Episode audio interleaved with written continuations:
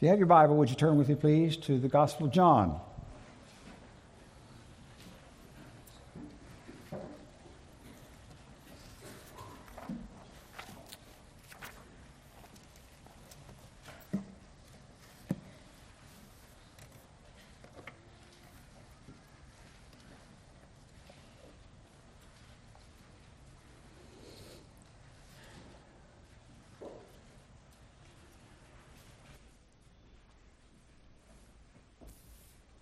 Lord willing,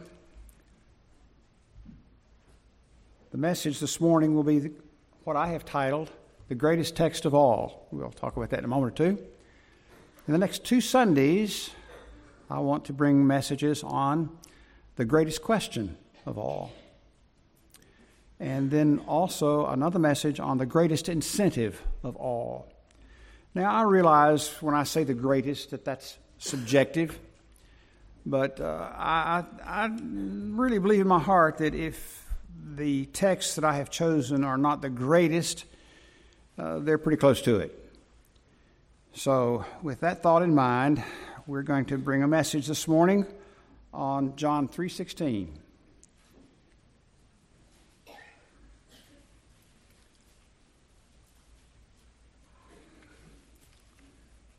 Some might wonder why I've asked you to turn your Bible.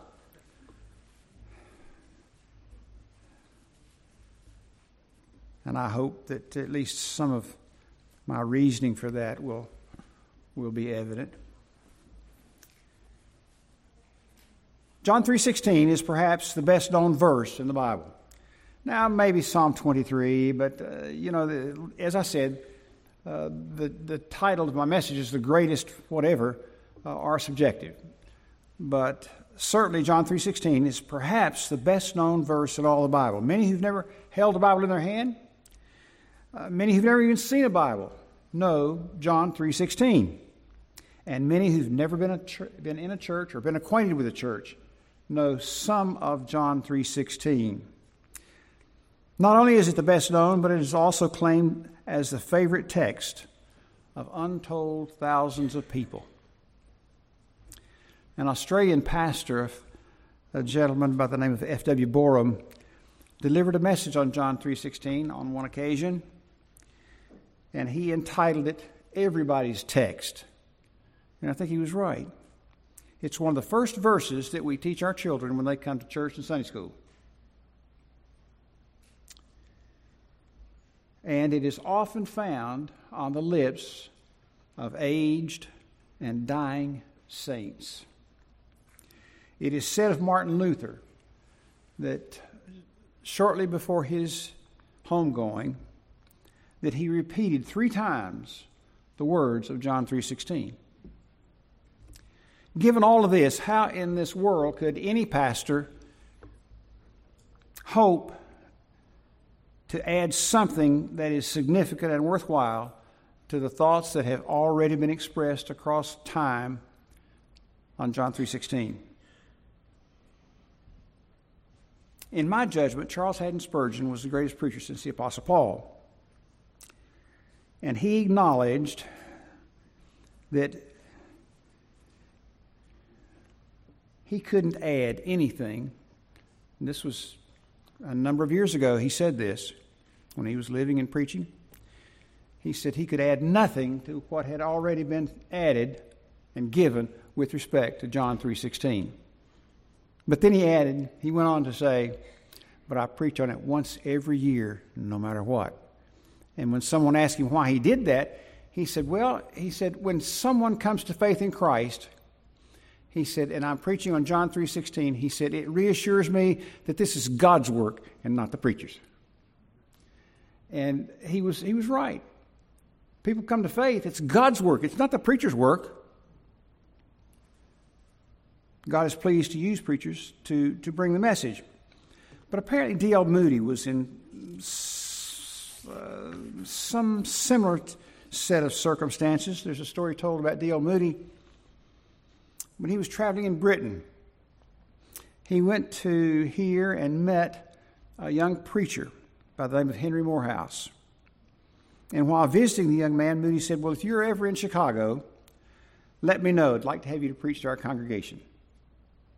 Now, Moody would later say that was probably an expression of his, much like a lot of people, when you leave someone, when you part company with someone, you say, Come see us.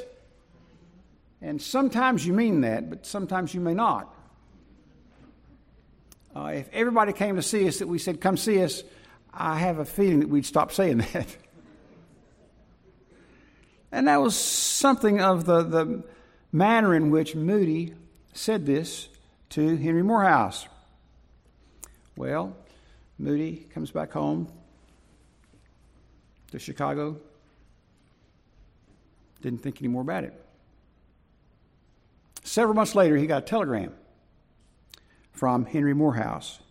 He said to D.L. Moody, I'm in the States. When would you like me to come to the church and preach? Well, Moody felt like he was committed for sure. And so, in his schedule, there was a time coming up when he was going to be out of town for a few days. And so, Moody responded to Henry Moorhouse and gave him the dates and said, You come and preach here at the church. That took place. Moody was out of town. The young minister came to the pulpit and was preaching every night on John 3:16. Every night. He had started on Sunday, and uh, he was still preaching when Moody got back to town Thursday. Well, as preachers are wont to do, when they're out of town and their wives are in the service, they will raise the question Well, how's the preaching been? And Moody's wife looked at him and said, Dwight, he's a whole lot better preacher than you are.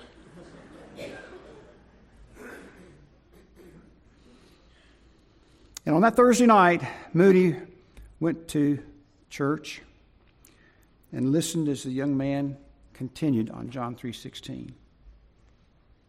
D.L. Moody said that brought home to him that message on John 3:16 brought home to him more than anything else he could remember the fact that God loves men and women.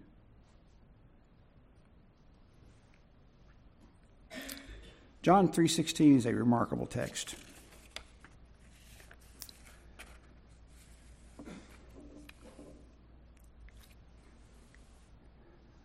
I think preachers, though, feel a lot like Mr. Spurgeon. What in the world can be added to John 3:16 that hadn't already been said? But we continue to preach on it nonetheless.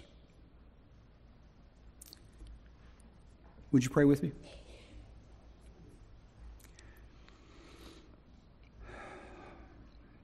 Lord, in our pride, we try to disguise our spirituality and give the impression that we know everything there is to know about John 3:16 and sometimes we wonder why would a preacher preach on John 3:16? I know all there is to know about it. I pray that you would forgive our sinful pride and show us that no matter how much we know about John 3:16, we've only scratched the surface. May God the Holy Spirit touch our hearts and give to us illumination and insight into your precious word and into this precious promise. In Jesus' name we pray. Amen. This morning I'll follow an outline, three points. The greatest fact, and that is God so loved the world. The greatest result, that He gave His Son. And the greatest purpose, that people might have eternal life. I want to begin with the greatest fact that is, God so loved the world. First of all, I would suggest that there are a couple of things we need to pick up out of this phrase. One is the source of this love. God so loved the world, is what the text says.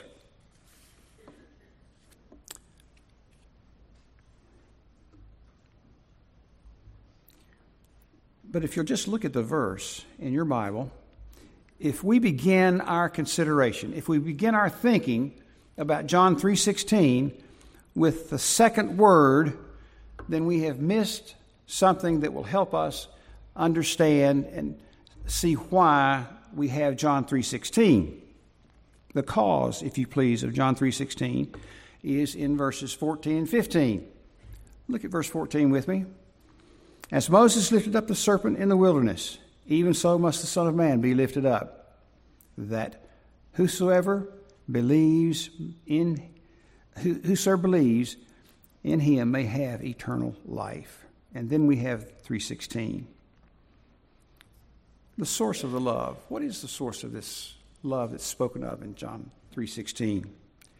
Well, it is God. Now, may I ask you a question and ask you to think about it? What concept of God do you have? When you hear the word God, when you hear John 3:16 or any other passage or when you think about God, what comes to your mind? What are your thoughts about who God is and about what this is all about? You know, the concept that some have about God to me is not only mind boggling, but it is somewhat frightening. For some, God is no more than a cosmic Santa Claus. He sits somewhere behind the clouds, we don't know exactly where, and we simply go to Him with arms outstretched, palms up, and expect Him to give us whatever we might ask. That's all God is. For some, it's even more horrifying, at least it would be to me. For some, there's no such thing as God. There's no such person as God. For others, God is a kindly, old, southern gentleman. He's got white, wavy hair, wears a white suit, reminiscent of Colonel Sanders. But this type of God that's in some's mind, usually seated in a rocking chair, and he simply winks at sin and pats people on the head and say, says to them, Oh, that's okay. That's their concept of God. Who is God? Do we know do we really know who God is? Just a few thoughts. God is the Father of our Lord Jesus Christ. He, along with the Son and the Holy Spirit, form the triune God. He is the supreme ruler. He is characterized by perfect and complete holiness and purity. He is a living personal spirit worthy of our whole soul's trust, faith, adoration, and love. He is separate from the world, yet he's continually active in the world. He is unlimited by space, and yet he created everything and sustains everything. He's beyond time, but he is related to time and to history. And all God's people said?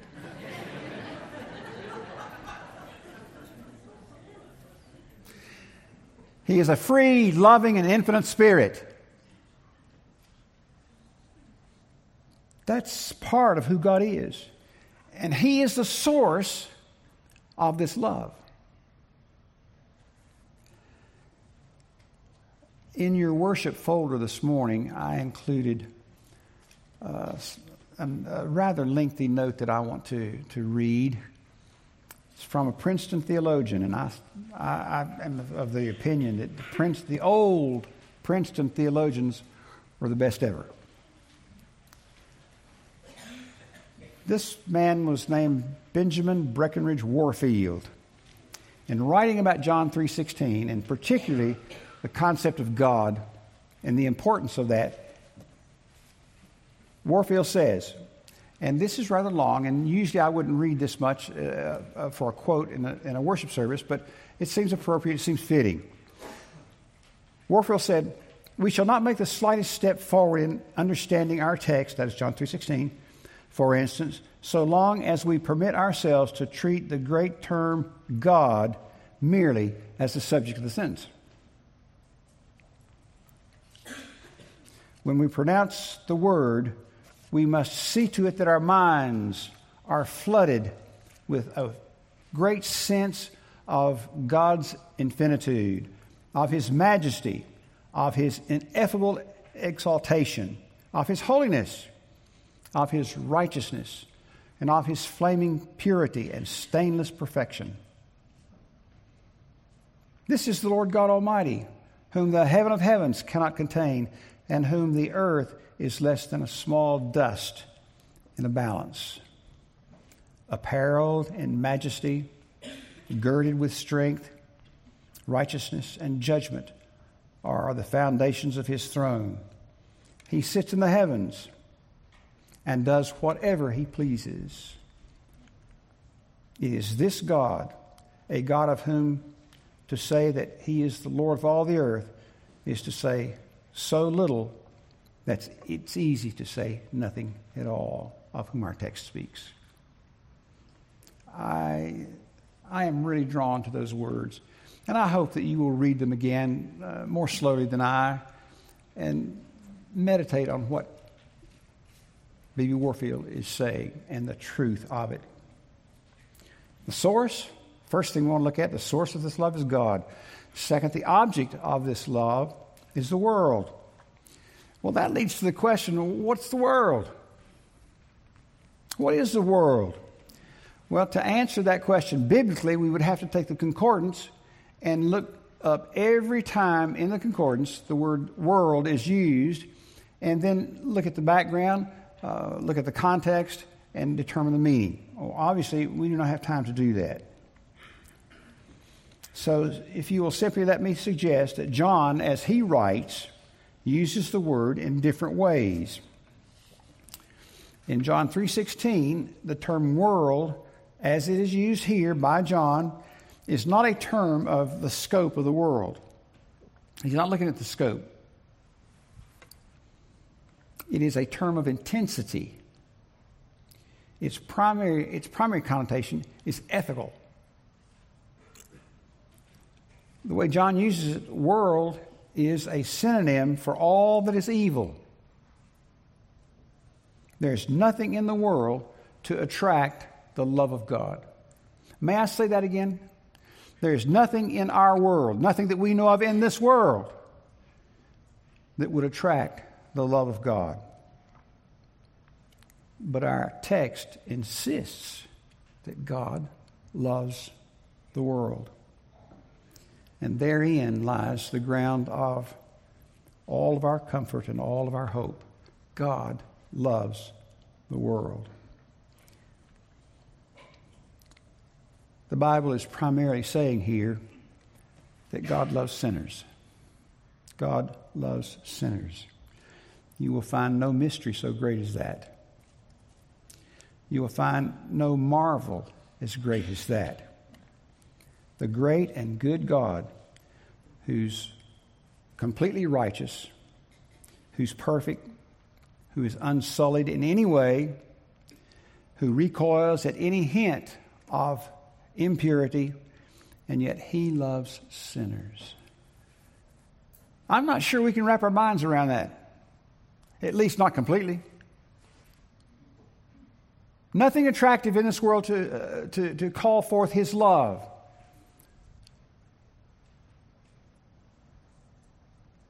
And yet, God loves the world. And God gave his son to die for men and women who are sinners. That's what John 3:16 is all about. The love of God is such that it can embrace people in all out rebellion It encompasses people who are his enemies. You remember the Apostle Paul? God commended his love toward us, in that while we were yet sinners, he loved us and he died for us. Dear people, um, You know how hard it is for us as human beings to love folks that don't like us. To love people who are our avowed enemies. And you can apply that to a global situation as well. Some folks have an aversion to missions because of the people that missionaries go to. But God commended his love toward us in that while we were yet sinners. And sometimes, is it not true that uh, even those close to us might say something and we might get angry with them and stay angry with them for a long period of time? But God gave his love to us. He sent his son while we were yet sinners. We were sinners. And he loved us and gave his son.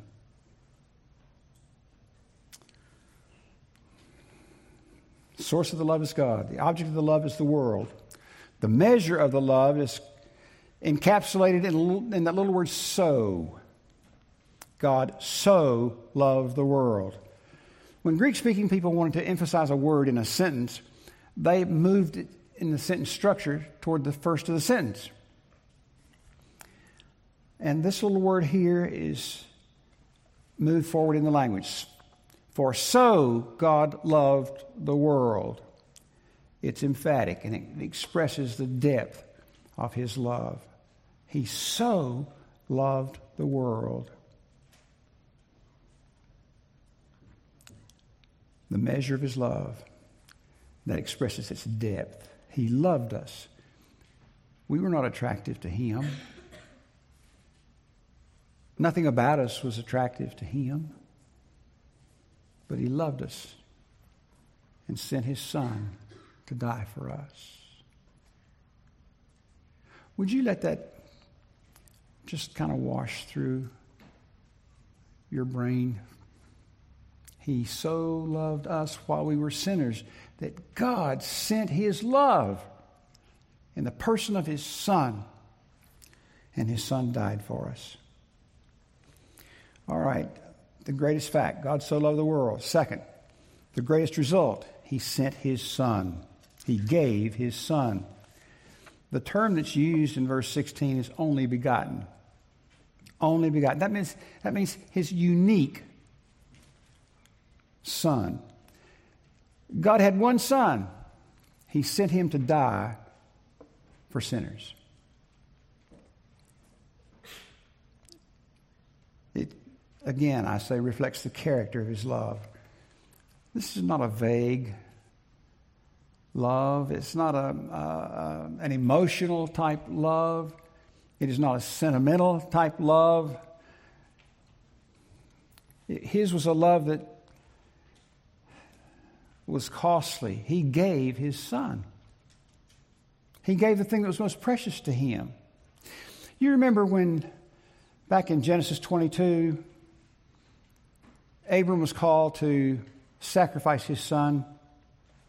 He prepared for that act. But God intervened. And what did God do? He provided a lamb. But when God the Father with God the Father. His Son was the Lamb. His Son was the Lamb. There was no intervention there like there had been with Abraham. God gave us His Son, and His Son was sacrificed.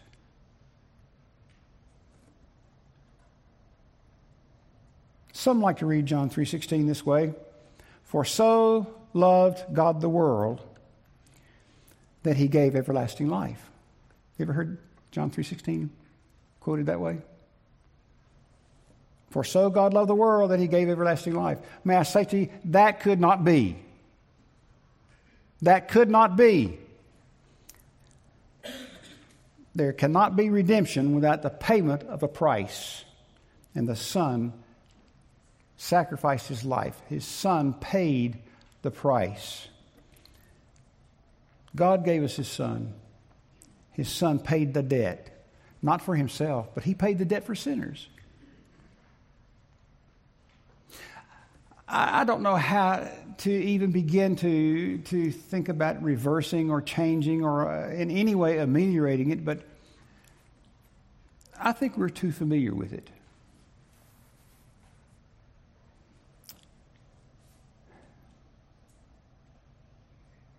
To be a sinner, you know what that is?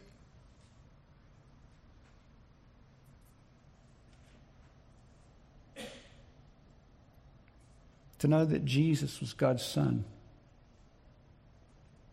to know that God gave His Son to die.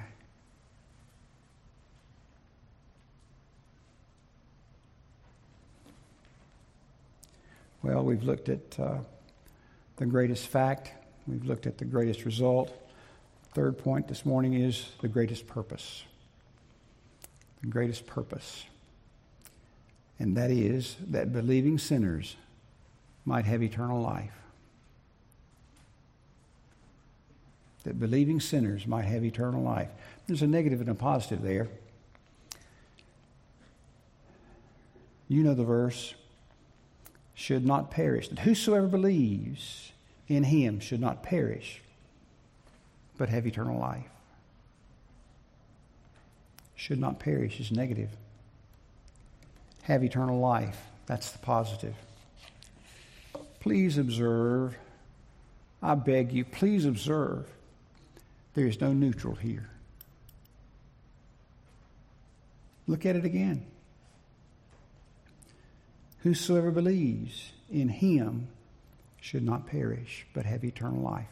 Perish or have eternal life. There's not a middle ground. We are either in possession of eternal life or we are perishing now and on the way to eternal perdition.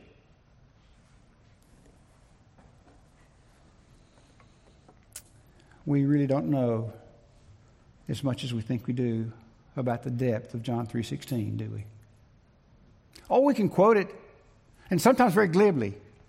And we do teach it to our children, and I believe we should. We should rejoice when we hear it on the lips of an aged and dying saint. We should rejoice. But we've only scratched the surface. At best, we've only scratched the surface. Consider two things. There is in the text an essential requirement. An essential requirement. Whosoever believes.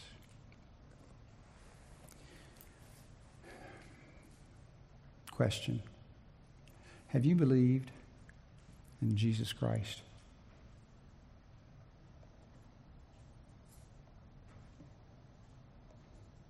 Whoever believes has life. Second thing I would ask you to consider is that there is here an unlimited invitation. The text says, Whosoever believes will be saved. That's unlimited, folks. We can, as believers ourselves, we can offer the gospel to someone else with the full assurance if they believe they'll be saved.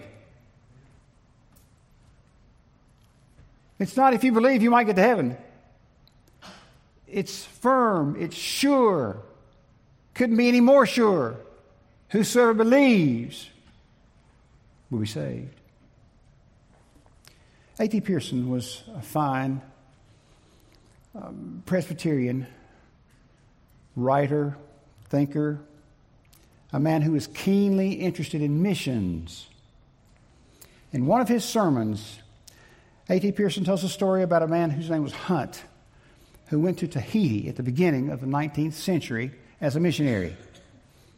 Other missionaries had been there for 15 to 20 years before him, but there was not one single convert in all of Tahiti. Idolatry, sensuality ruled the islands. The missionaries that were there along with Mr. Hunt, finally completed the translation of the Gospel of John. And one day, Mr. Hunt was reading the Gospel of John to the natives. And he came across and read John 3:16. And when he did that, the tribal chief stopped him from reading. Asked him to read it again. Hunt did. And then the tribal chief said, That may be true of whites. But here in these islands, we have no such God of love as that for us. Mr. Hunt took the word whosoever and explained it again to the natives. The native chieftain finally said, I understand. And then he added these words. And this is the way it was recorded. If that is true, then your book that he was reading, the Bible, shall be my book. Your God will be my God. Your people will be my people. And your heaven will be my home. That native chieftain believed in the Lord Jesus Christ, and he was the first convert in the islands of Tahiti. To receive everlasting life, one must believe in God's only begotten Son. It's really simple. God loved and God gave. Christ died. We believe in Him, and we have, present tense, we have eternal life. For God so loved the world that he gave his only begotten Son, that whoever believes in him should not perish, but have eternal life.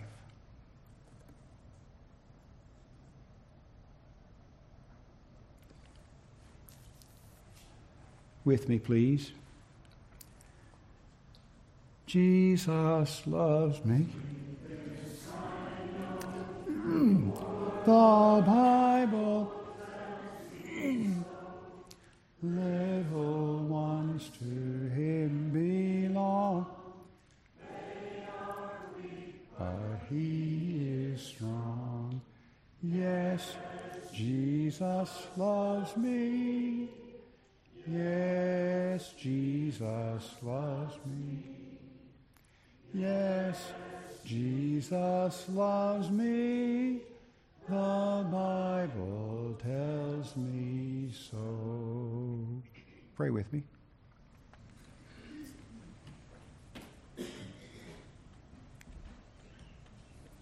Father, forgive us for our pride in thinking that well, we've heard John 3:16, we can quote John 3:16, we know about all there is to know about it. Forgive us, Lord. We've at very best as long as we've heard about John 3:16, at the very best, we've only scratched the surface. There's a depth there that is all but unfathomable. Thank you for those blessed and wonderful words. Thank you for the truth that exists therein. That God loves sinners that God gave his Son to die for sinners, and that whosoever believes in him will be saved. Father, I pray that regardless of how many years we've memorized, had this verse memorized, that the Spirit of God would speak to our hearts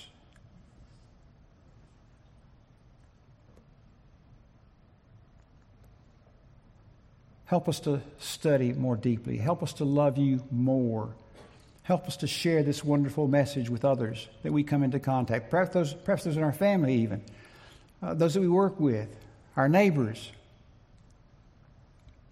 What a blessed and wonderful truth.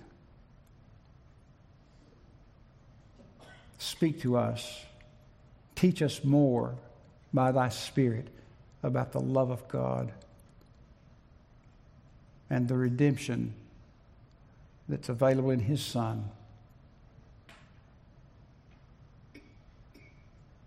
Thank you, Father, for your word.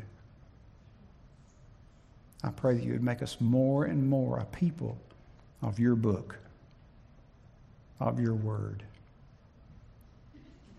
And if there's someone here this morning who's never trusted Jesus as Savior, I pray that they might do business with you. They might believe today. In Jesus' name, amen.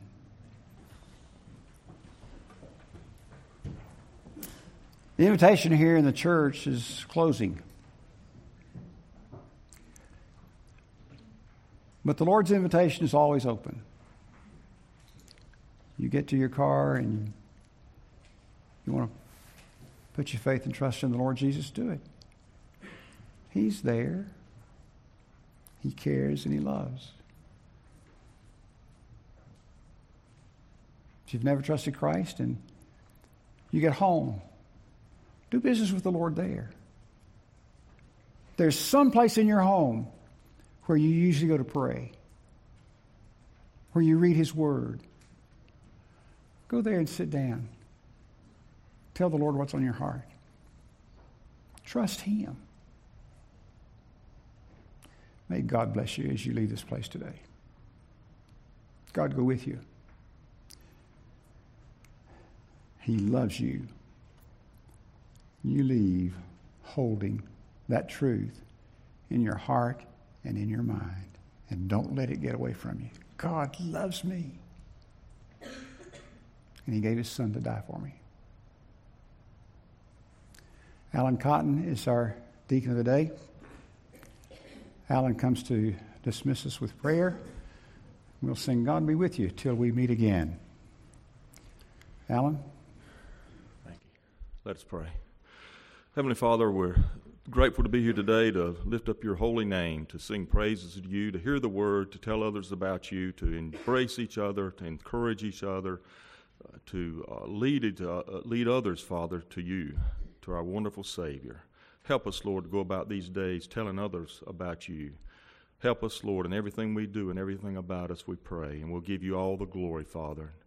And we, Lord, today we uh, pray for the missions of Siloam and Burlington. We pray you will bless that missionary, those missions. Lord, be with us and guide us as we leave. Thank you for the word today. We love you, praise you, and thank you for everything you do in our lives. Direct us and guide us, and may you have all the glory. In Jesus' name, amen.